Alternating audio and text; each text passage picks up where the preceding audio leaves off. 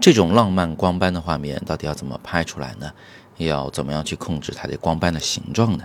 啊，这里边是有门道可说的。早安，我是叶子，今天是摄影早自习陪伴大家的第一千七百六十九天。那今天呢，我们就来说说像这样的浪漫光斑的照片的拍摄方法。这里面啊，其实涉及到相机器材的选择啊，两种参数的设定，以及两种完全不同的拍摄方法。以及一种控制光斑形状的方法，我们今天呢就把它梳理一下。那首先呢，我们要拍出这种模糊的光斑，是肯定要对着一些点光源拍摄的。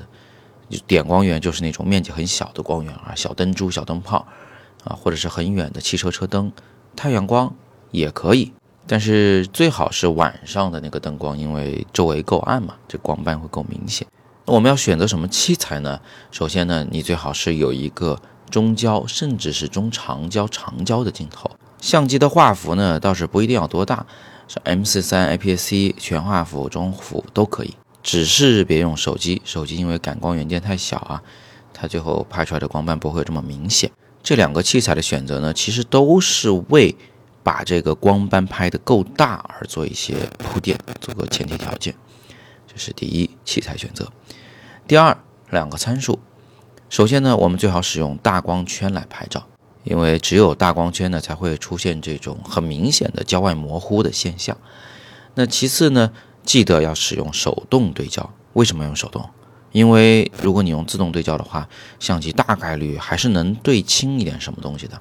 比如说，你对着我对焦，即便你没对在眼睛上，也可能对在我秀发上，也可能对在我背后的某个路人甲上。反正你总是有一处是清楚的。而现在你们看到的这个画面是处处模糊，是对了个寂寞，是对在空气中的。相机是不太能干这个事儿了，你得剥夺它的对焦权利。怎么剥夺？就是把自动对焦切到手动对焦。那以上呢是第二点啊，相机的两个设置参数。第三点，这拍摄方法上，呃，要分两种情况。就如果你要拍的这个东西是远处的点光源，比如说远处有棵圣诞树，或者是远处有一片高楼大厦，那里面的那个窗户星星点点的很好看，你要把它给拍成光斑，那么 OK，请你在手动对焦前提下，把对焦环转到最近的对焦距离上。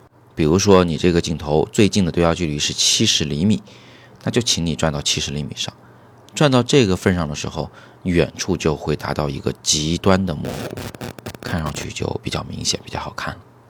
但是，如果你要拍的事物是离你很近的，比如说贴在你镜头前大概五厘米、六厘米处的那个彩色小灯泡，那么就请你在手动对焦的前提下。把对焦环转到无穷远的对焦距离上。总之就是反过来做，拍远处物体对焦最近，拍近处物体对焦在最远处。这样的话，你就能得到一个最明显的焦外虚化效果。那最后呢，还剩一个问题，就是这个画面里的光斑它不是圆形的，为什么呀？那其实光斑的形状跟光圈，或者换句话说，跟镜头的进光孔的那个形状是很有关系的。光圈是圆的，光斑就是圆的。光圈现在呈八边形，那这个光斑就是八边形。那现在你们见到的这是个什么形状呢？它本来是个圆，但是它好像有两个角被我切掉了，对不对？现在有点像个披萨。实际上呢，就是我当时嫌那个全圆的光斑，呃，没有什么方向性，看上去太无聊了，太单调了，太普通了。所以我就干了件事儿，很简单，就是把我的这个手啊伸到镜头前面去，然后贴着镜头的镜片，用手指比了一个耶的手势啊，两个指头一伸，然后这两个指头呢就挡住了镜头前面呃边缘处的两块，让镜头的进光孔的形状从原本的圆形变成了现在的这个披萨形状。最后呢，控制一下我这两根指头之间的这个夹角，以及我整个这个手的角度，我就能控制这个披萨的夹角的角度以及它的朝向了。你们现在看到的不是有点这个对角线吗？啊，这个就是由我的手的这个当时的手势来决定的。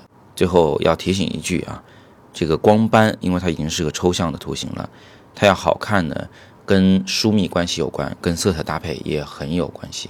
画面里必须要有很明确的主色调，那这个画面里黄绿色就是主色调，而红是点缀，千万不要花里胡哨的。这个是色彩方面的技巧和知识了啊，我们今天没有时间展开讲，就这么提一句。想要学好色彩，大家还是去戳阅读原文，看我的自由摄影师 Plus 课，那是我们的最系统全面的课程，而色彩和光线是其中一个非常重要的章节。今天是摄影早自习陪伴大家的第一千七百六十九天，我是叶子，每天早上六点半，微信公众号和喜马拉雅摄影早自习，不见不散。